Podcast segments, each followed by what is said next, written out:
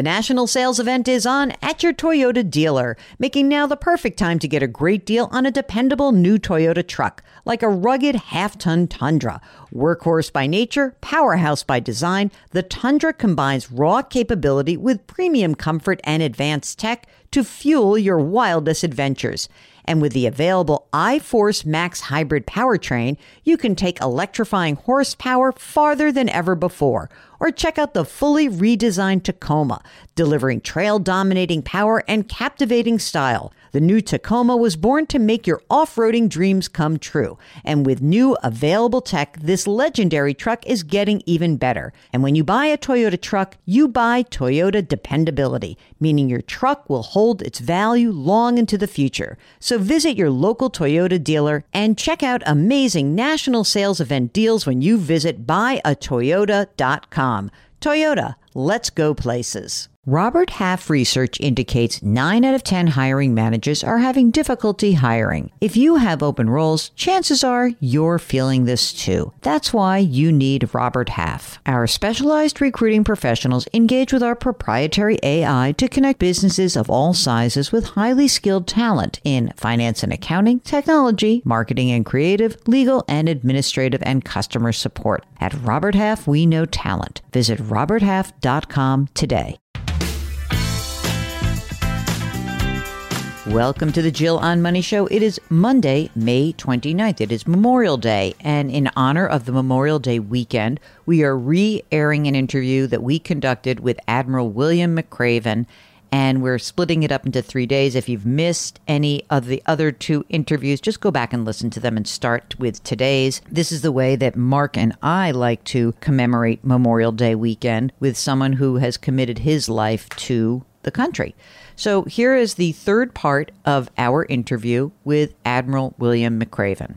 Who inspired you in your career? Oh, a lot of people uh, inspire me uh, in my career.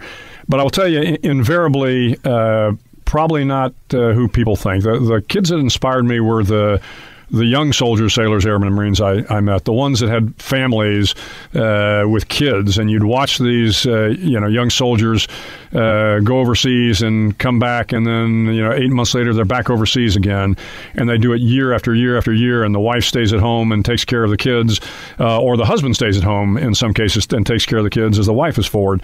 Um, I mean, these are the the men and women that I think are truly inspiring, and and they don't, you know, nobody writes books about them. Mm-hmm. Uh, they're they're not going to have any monuments uh, built to them, but they are, you know, the the American soldier, and so you know they're what's really inspiring.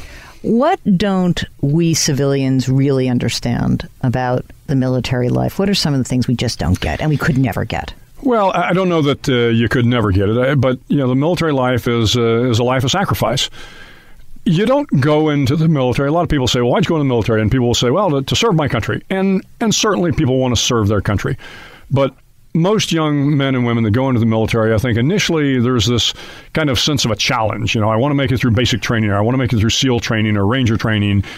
And then there's a little sense of adventure. You go from a challenge to an adventure, and now you know you're in the SEALs. And in my case, you know you're traveling around the world. You're jumping out of airplanes. You're locking out of submarines. You have this adventure, and then at some point in time in your career, it kind of becomes a profession. But then after that, it becomes a calling, and, and that's really kind of when you hit your peak. For me, the calling really came after 9/11.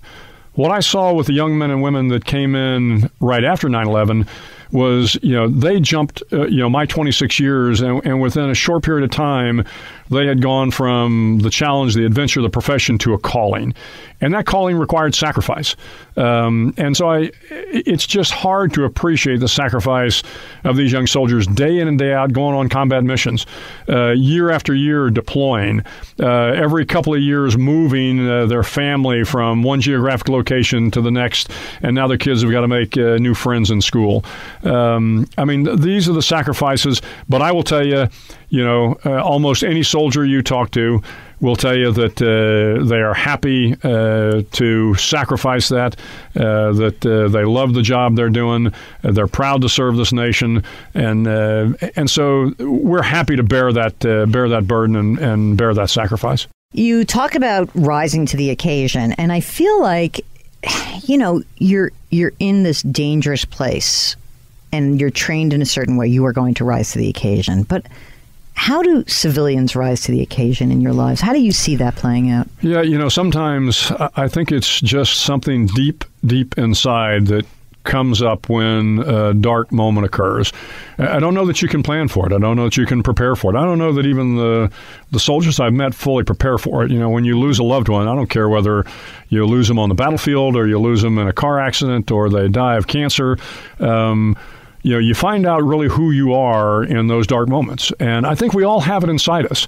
And and the point of the book is, you know, you don't have to be a, a superhero to rise to the occasion, um, but you know, dig deep. It, it's in there, um, and the people around you are going to need you to rise to that occasion when bad things happen.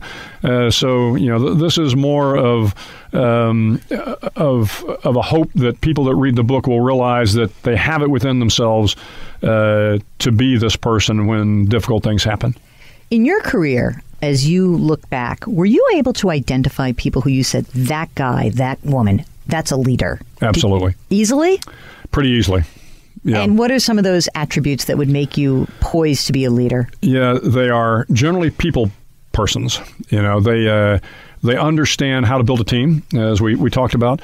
Uh, they recognize that it's not about them. They are kind of a, a servant leader. I mean, I think the great leaders are servant leaders.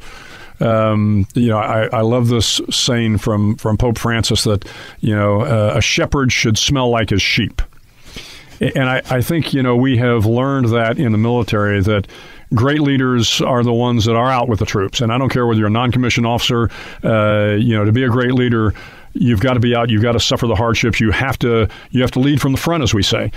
Sometimes leading from the front is literally jumping out of the airplane first Sometimes leading from the front is being the last in the chow line to get chow, um, but leading from the front means setting the example and, and, and doing the difficult things. You don't have to be the best at everything. In fact, great leaders are rarely the best at everything, but they've got to respect the people that work for them. Uh, they've got to they've got to be able to build the team around them, and and you can see that pretty quickly. I mean, there are some folks that are a little too full of themselves, that uh, think they always have the right plan, uh, that they're the smartest man or woman in the room.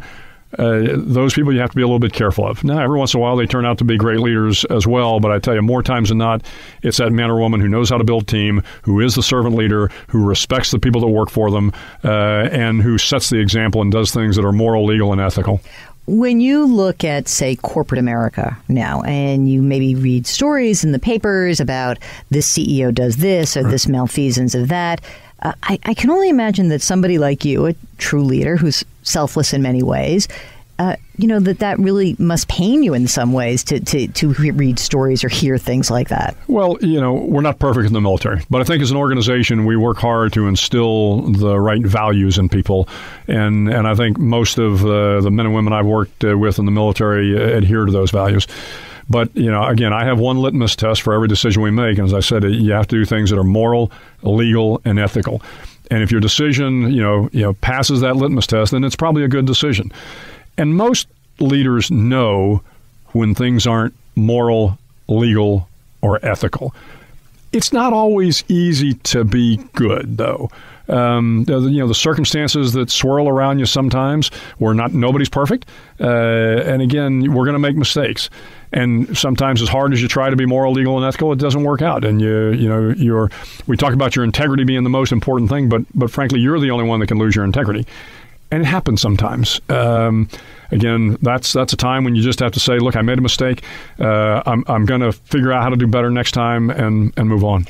Now that you are out of the military and like in academia, which is a whole nother universe. I love it. How has the transition been? Transition's been great. Uh, you know, I'm used to running a large organization, so in my role as the chancellor of the University of Texas system, I'm I'm the CEO over these 14 institutions.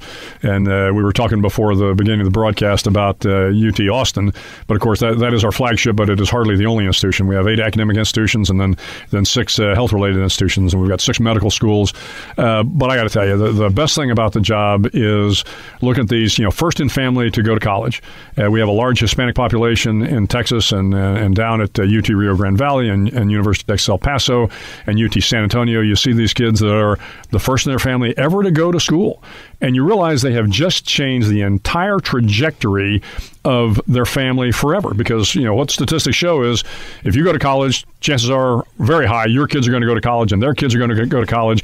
And everything about going to college, you know, frankly, makes you a better person. Uh, I mean, statistically speaking, you know, not only do you make more money, but you're less likely to be racist and bigoted and you're, you're going to be healthier. I mean, everything about spending time on a college campus is actually good for human beings. Well, that's it. We're back to our normal format coming tomorrow. Yes, we'll keep answering your financial questions. So do try to think of people who are serving our nation. Remember, Memorial Day is a day of remembrance for those who have died in service to our country. So this is a day that you should probably take a little break from your barbecue and think about that.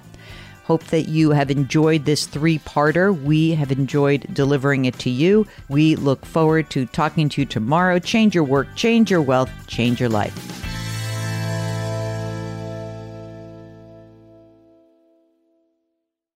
Celebrate and save at Ashley's anniversary sale with hot buys, your choice of colors starting at just $3.99. Ashley Sleep mattresses starting at $2.50. Plus, receive a free adjustable base with select mattress purchases and shop top mattress brands like Stearns and Foster, Tempur-Pedic, Purple, and Beautyrest Black with 60-month special financing only at Ashley. Subject to credit approval. No minimum purchase required. Minimum monthly payment, down payment, tax, and delivery may be required. See store for details.